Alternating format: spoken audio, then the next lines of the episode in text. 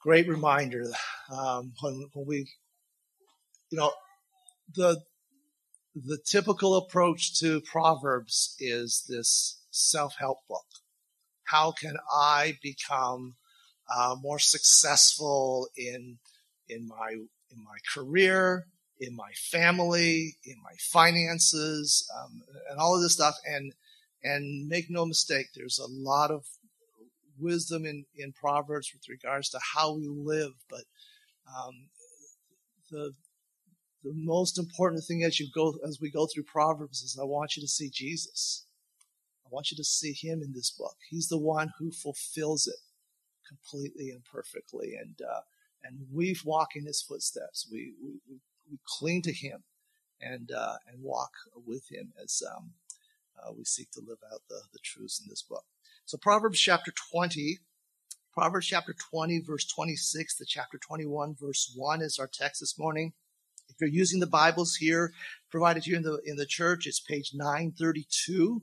932. There's a number of them on the uh, copies on the uh, table there. Proverbs chapter 20, verse 26 to chapter 21, verse 1, page 932. So let's pray first, and then we'll dig into this scripture together. Father, help us to see Jesus. Help us as we uh, open this uh, this passage of scripture that talks about uh, a, a king and his rule. I pray that uh, uh, we would not only see principles here that help us to be good leaders in the responsibilities you've given to us, but more importantly, most importantly,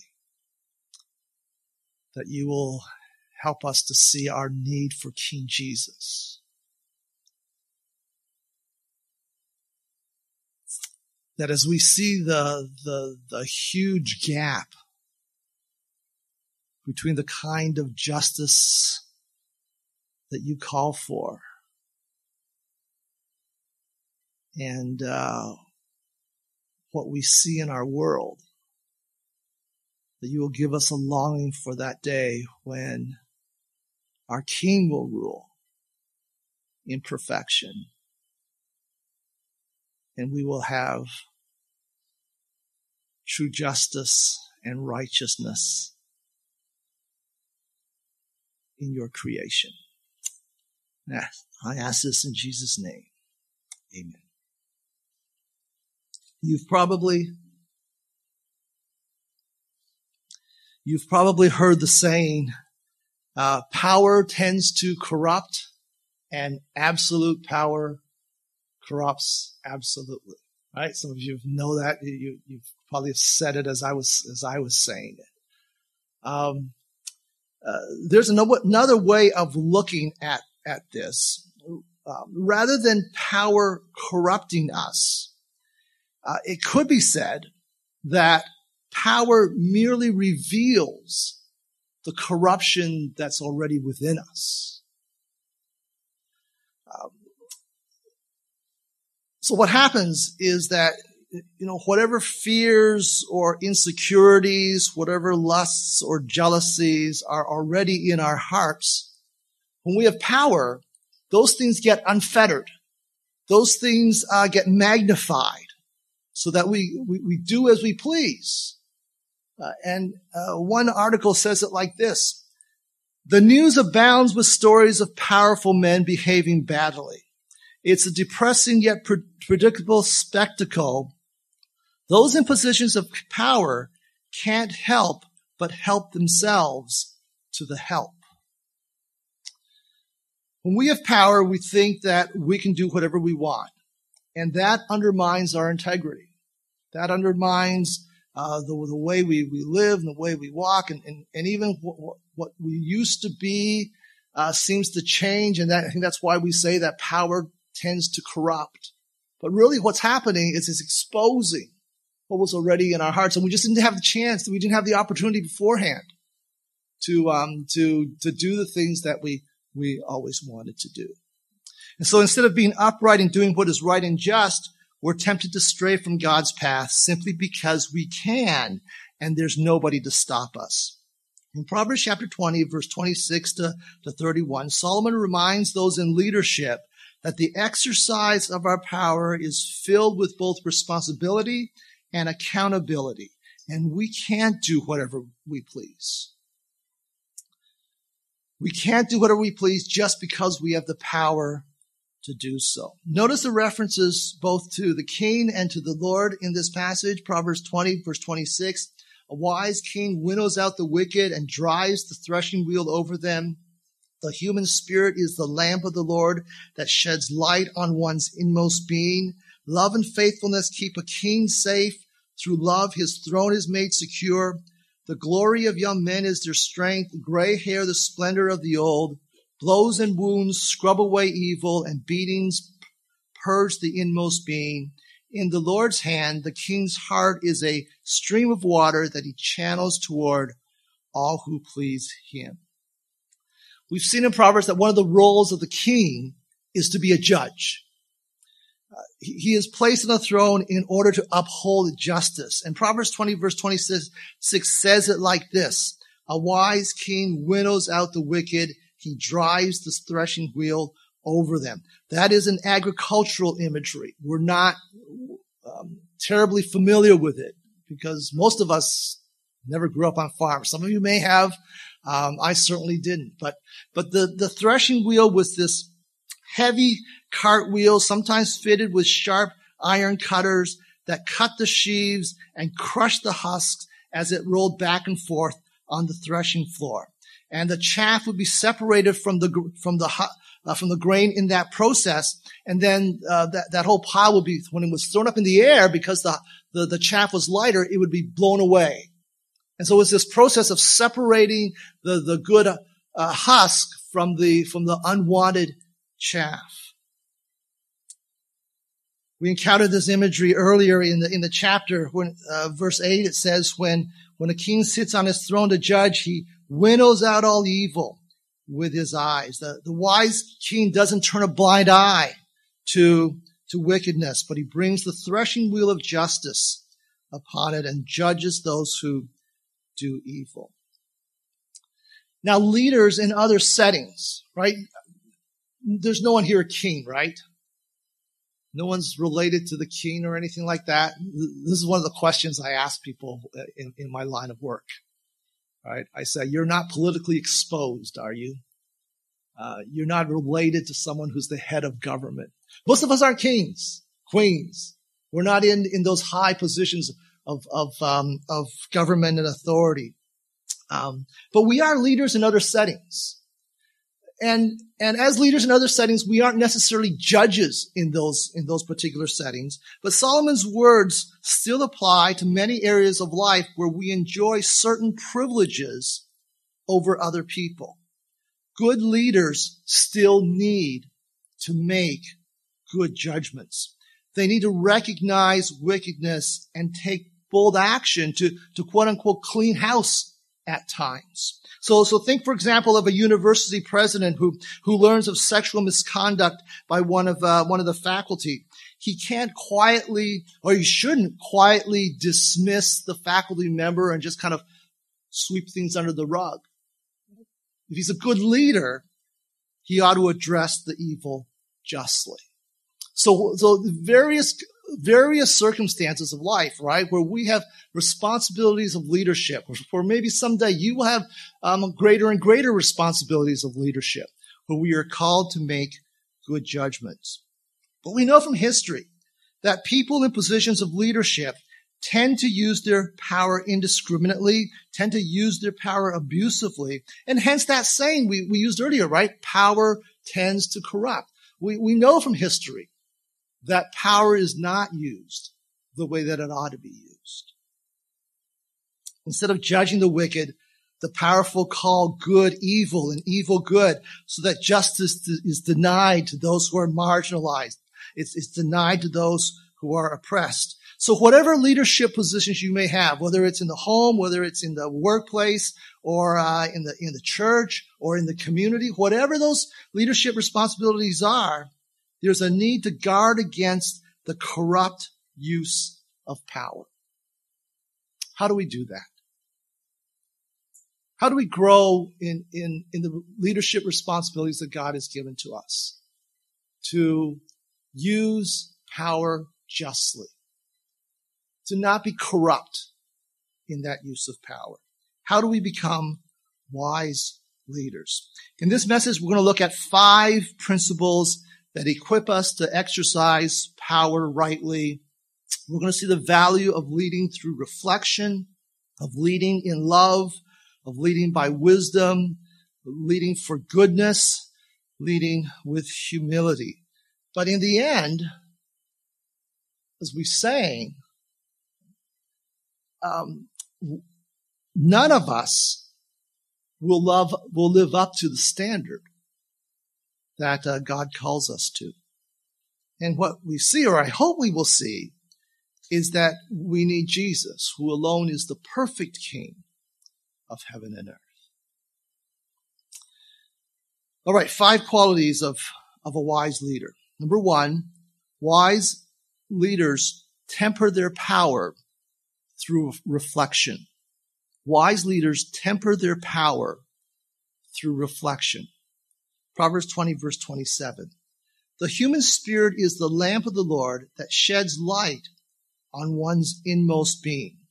There's some debate on the interpretation of this verse, but I take it to mean that God created us with a spirit that shines light like a lamp on our inmost being.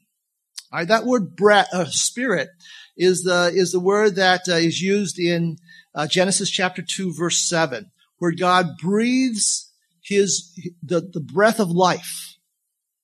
He breathes the, the spirit of life, if you want. He breathes the, the breath of life into, into Adam. The human breath in Proverbs 27, uh, 2027 is the lamp of the Lord. That, that's that same word, that, that idea of, of um, God's breath. In other words, we were made with self-consciousness. We, we have self-awareness, both moral and spiritual. We were created with this ability to look inward into the deep recesses of our being. We have a conscience. We can reflect on our decisions and our actions. We can examine ourselves. This is the spirit that God created, this, this self-consciousness that, that looks inward and, and evaluates things. Paul, uh, David Powlison says about the conscience, which could also be true of our self-consciousness, it is our entire evaluative capacity, not only about ourselves, but about, but about everything we encounter. He says, is that good or bad? Uh, is that true or false? Is that valuable or worthless? We humans don't only know things, but we weigh the things we know. This is our self-consciousness. This is our awareness. This is our ability to, to, to examine. Uh, we are meant to love what is true, good, and beautiful, and to hate what is false, wrong, and shameful. This is how God made us. This is how we were designed. We all have the capacity to look inward and to see if our actions and judgments are righteous and just, to discern if we're exercising our power in an upright way. And so, and so the wise leader tempers their power through, through, through reflection. It doesn't just, doesn't just do whatever they want to do, but they, but they look inward. They, they, they have that awareness. Is this right? Is this good? Is this judge?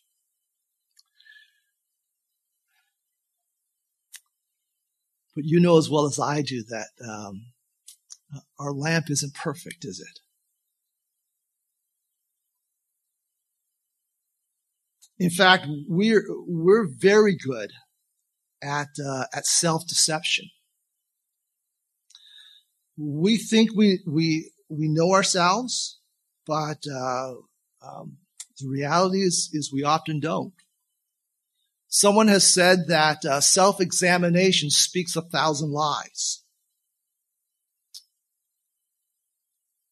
we are introspective, we examine ourselves, and uh, and often what uh, what we um, what we find is not the truth, but we are self-deceived. We need God's truth to inform the use of our lamp. God creates you with this lamp, but we need God's truth to inform the use of our lamp. And that leads us to the next point. What is the standard by which we examine our use of power? What's the standard? And so point number two here is that wise leaders base their power in love. Verse 28. Love and faithfulness keep a king safe. Through love, his throne is made secure. In the Bible, love and faithfulness are often attributed to God. So sometimes you'll see love and faithfulness. Sometimes you'll see it translated steadfast love, faithful love, loyal love. Sometimes you'll see it translated as mercy and truth. It, it, it's this aspect of God where, where uh, he, he makes a covenant and he keeps it. He keeps his word. He keeps his promise. He says, I will love you with an everlasting love. And he keeps his word. It's everlasting. So this is the steadfast love of the Lord. And, and, and God says he abounds in this.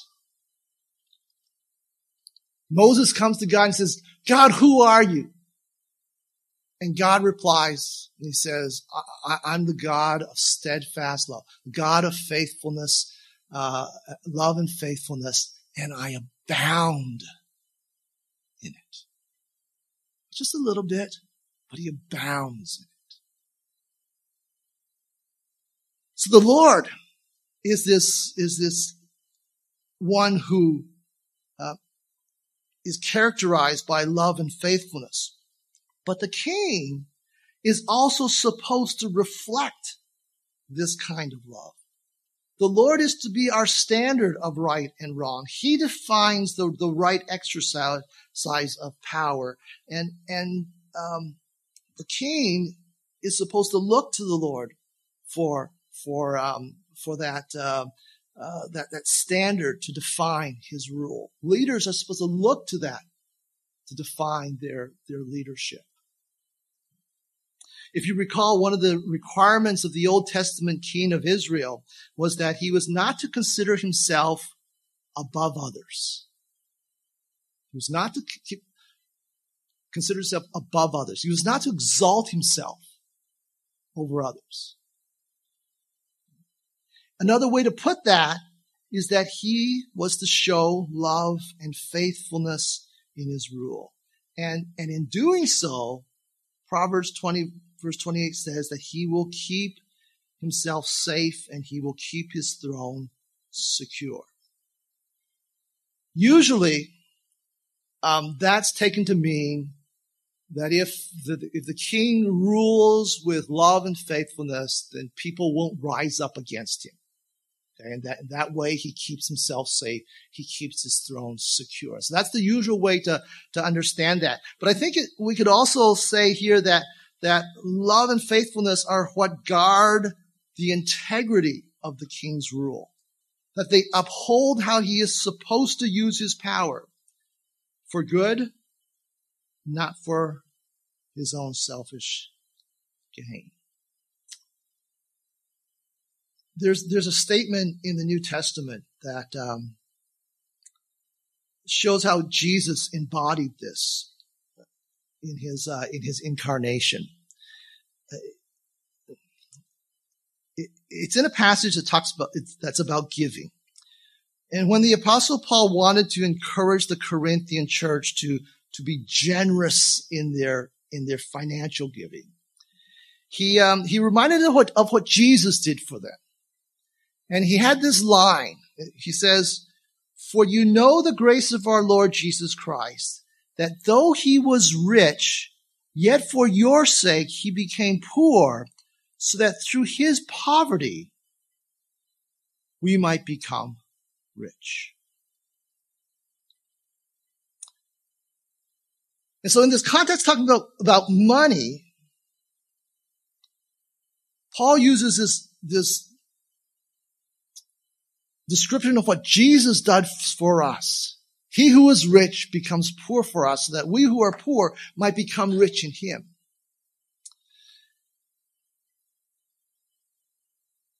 And there's a couple of uh, uh, writers who, who, who, um, uh, who say this about that particular, that particular passage of scripture. They, they write this. They say, go back and reread those words slowly. What were the riches that Jesus gave up? What were the riches that Jesus gave up? They say this, it wasn't a wealth of money that Jesus released in his incarnation. Jesus didn't give up dollars or cents. What he gave up was a wealth of privilege.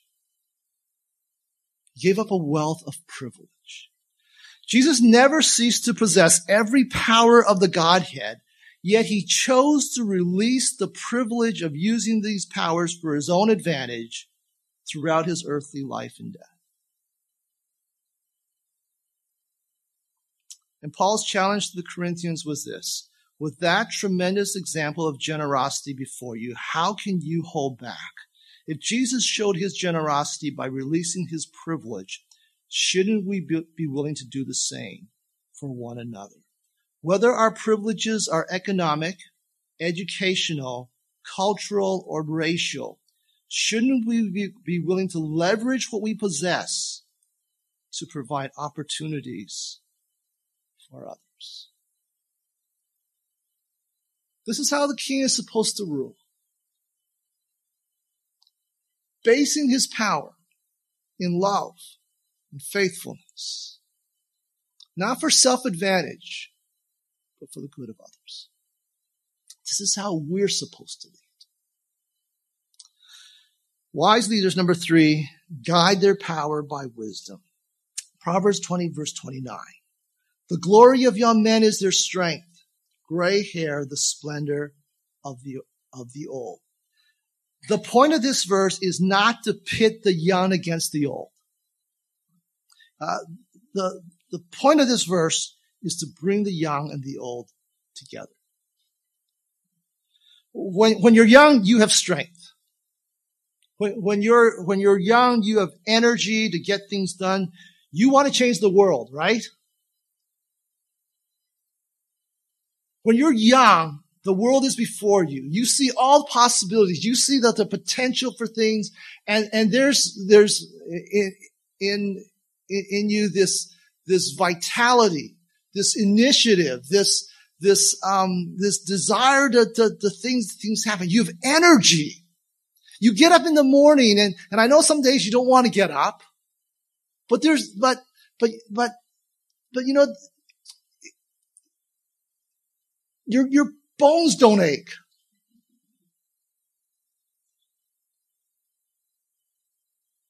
And that's the glory or the beauty of youth. This verse is not denigrating that. This is saying this is wonderful. Oh, you have energy. You have strength. You have vitality.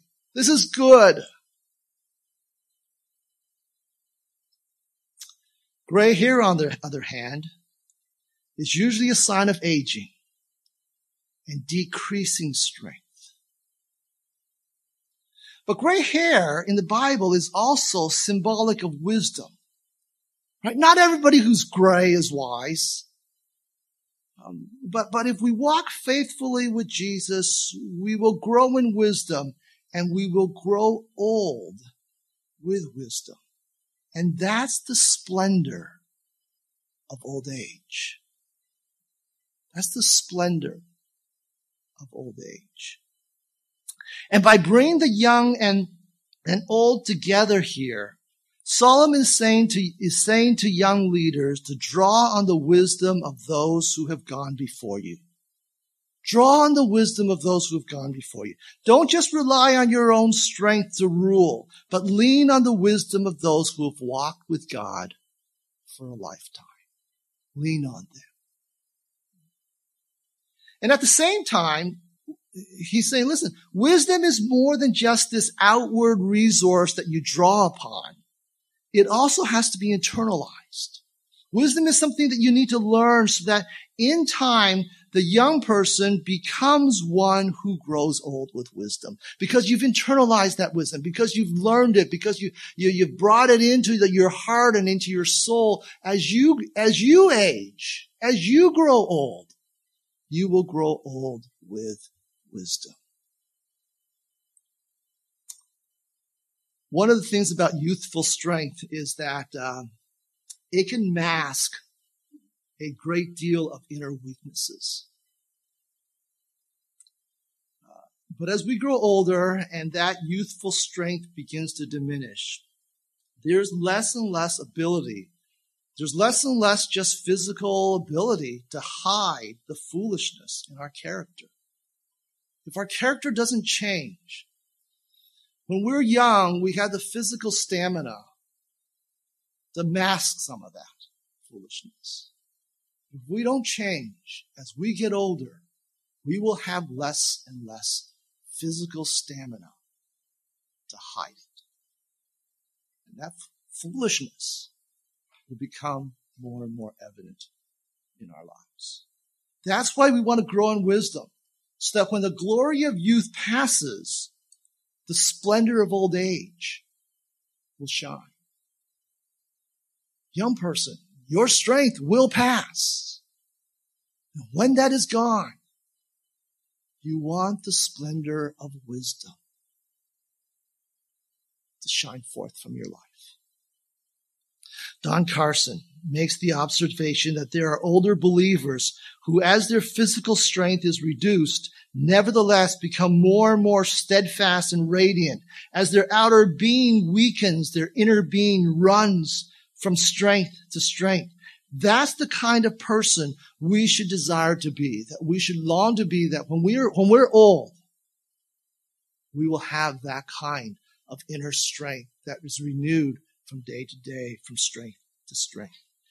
That's the kind of person we desire to be. But Carson also says,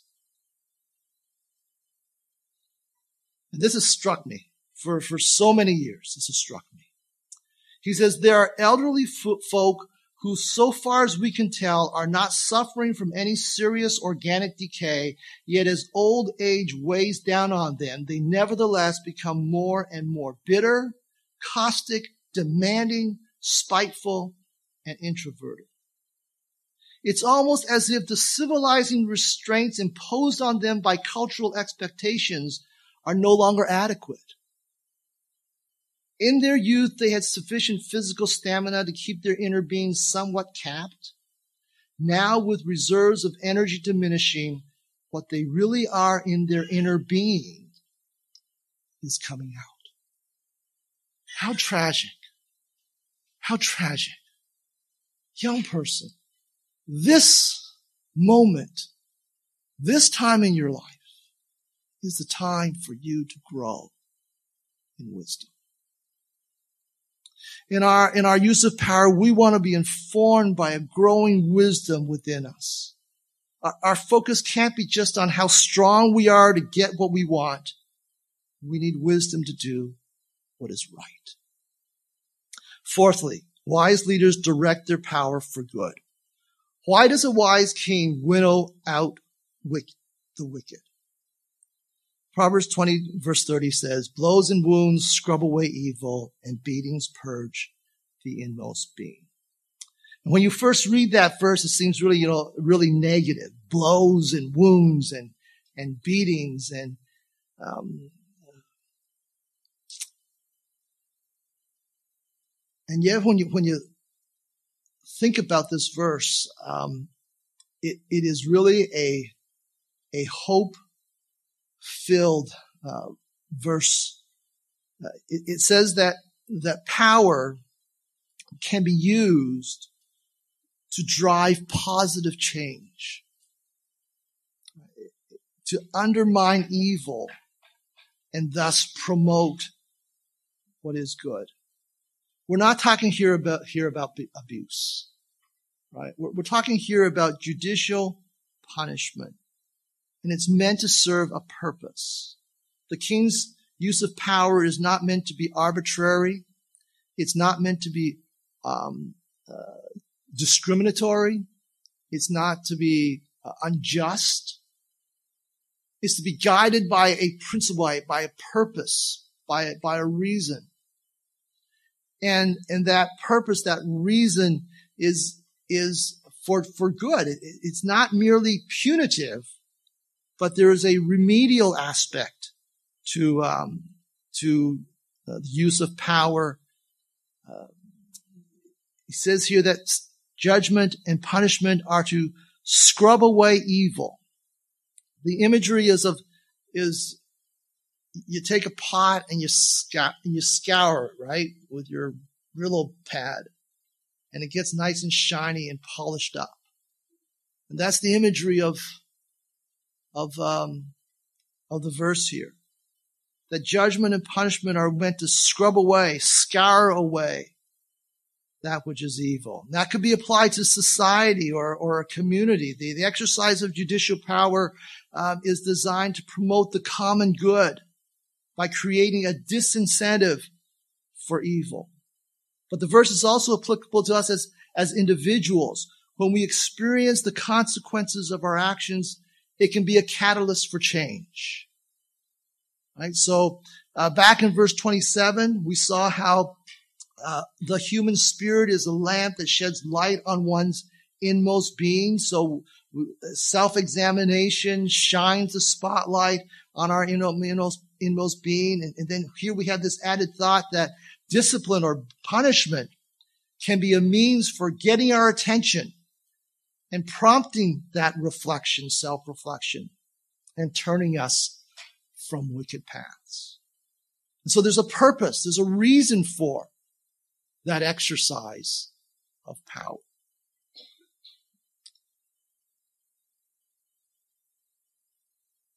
And in this regard, the most amazing use of power for good is the cross of Jesus.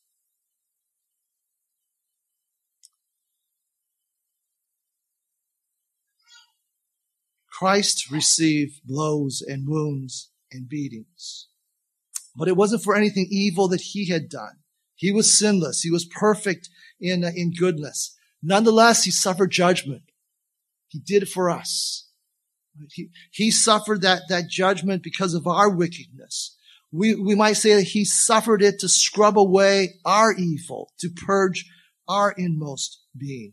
When we look at the cross, we see the, the Son of God hanging on the tree for us. It ought to move us. It ought to, it ought, it ought to strike us at the very core of our, of our being. That the God of the universe would exercise his power by hanging on a cross for us. He would do this because of love. And it, it, it should draw us. It should, it should pull us to put our faith. What, where else in the world will you find a God who would do this for you? And it should pull us to draw us to, to put our faith in, in, in this king who loved us so much that he died for us. And if you've never experienced that in your life, but, but you know that you're weighed down by the guilt and the shame of, of, of life. I mean, it's just, it is just like a, a, a knapsack that's filled with rocks on your back and you are weighed down by that. Know that you are. I want you to know you can turn to Christ today. And he will take that guilt, he will take that shame, and he will lift it off of you. And he will give you purpose and joy.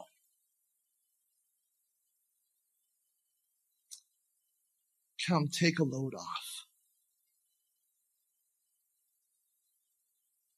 Come, place your life into the hands of Jesus. Receive the forgiveness and the cleansing of sin that he has to offer. Wise leaders direct their power for good. We look to Jesus as the one who exemplified that for us.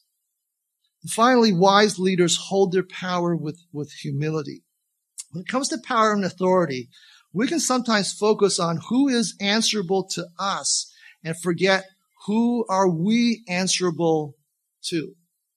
And in the ancient world, uh, nations often treated their kings as uh, as gods, right? So think of the pharaohs. They were just great men; they were gods the Egyptians. Nobody called them to account. Who is someone with almost limitless power accountable to? And Proverbs chapter 21 verse 1 reminds us that no matter how high a position you may attain in this life, all of us, all of us are ultimately under the authority of God. No matter how high you get in your company, even if you become the owner of the company, you are accountable to someone higher than you.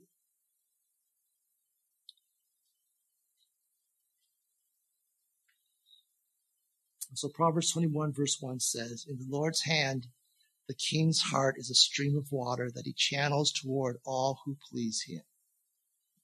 In the dry, arid conditions of the uh, of the Near East, farmers would create channels to redirect the flow of water to uh, to irrigate their fields. And uh, in the same way, God sovereignly holds our hearts in His hands, and He and He directs our hearts like a, a channel of water for his good purposes. He is sovereign in all of that.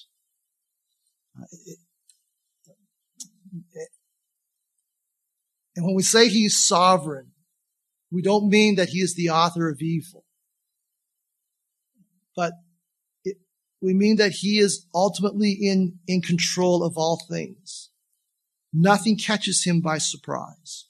Nothing falls out of, outside of his plans. Nothing happens without his, his permission. And in the end, he will override all evil to serve his good purposes. And in that light, we need to humbly acknowledge that God, I'm not the ruler of me. I'm not I'm not the ultimate boss of me. You are.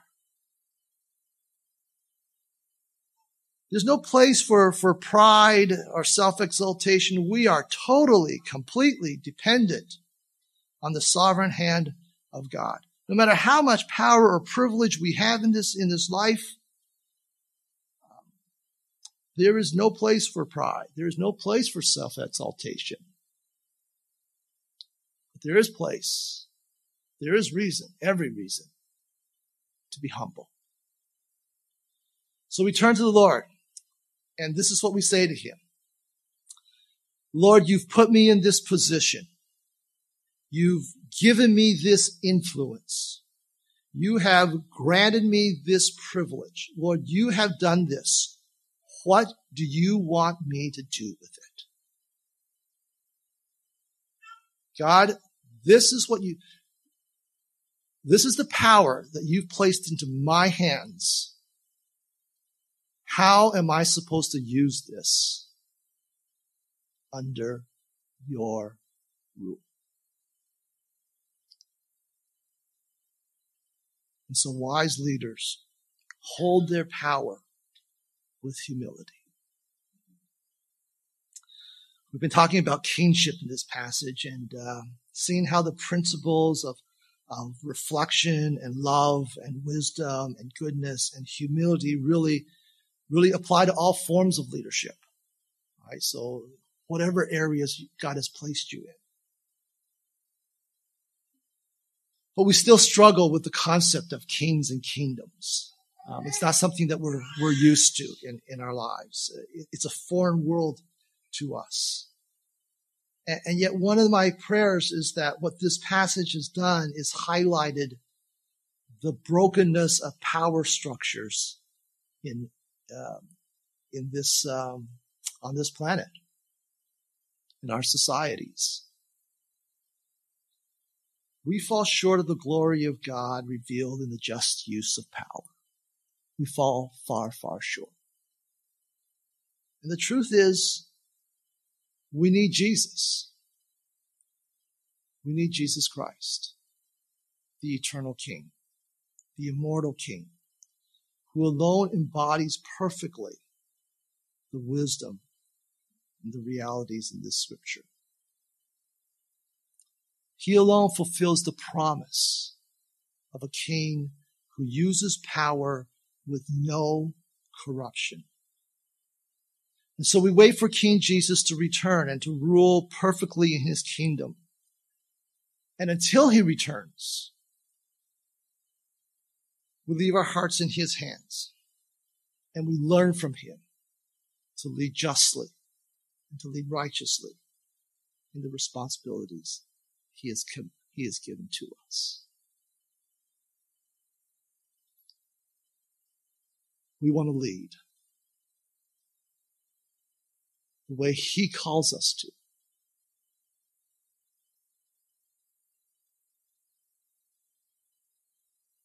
we want to lead in hope of that day when King Jesus comes again. And so we say, Come, Lord Jesus. Let's pray.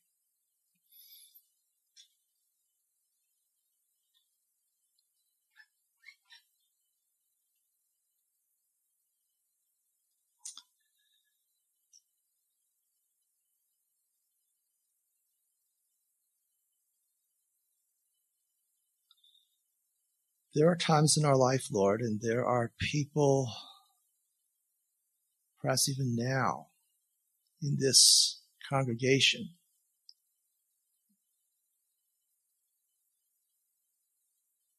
where power is stripped away, where we have no power, we have no privilege, we have no influence.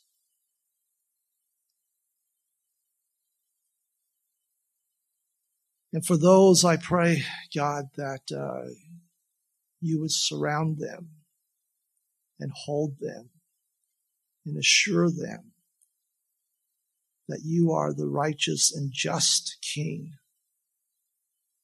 who will indeed one day bring to his children the justice that they long for.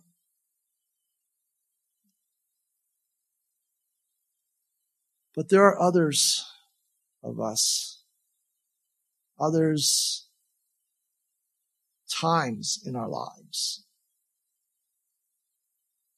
when we are, when we have more privilege, more influence, more position, more power than maybe sometimes we even realize. Help us, O oh God, to use all of that rightly. Forgive us for, for those too many times when we have used our power and position for self advantage at the expense of others.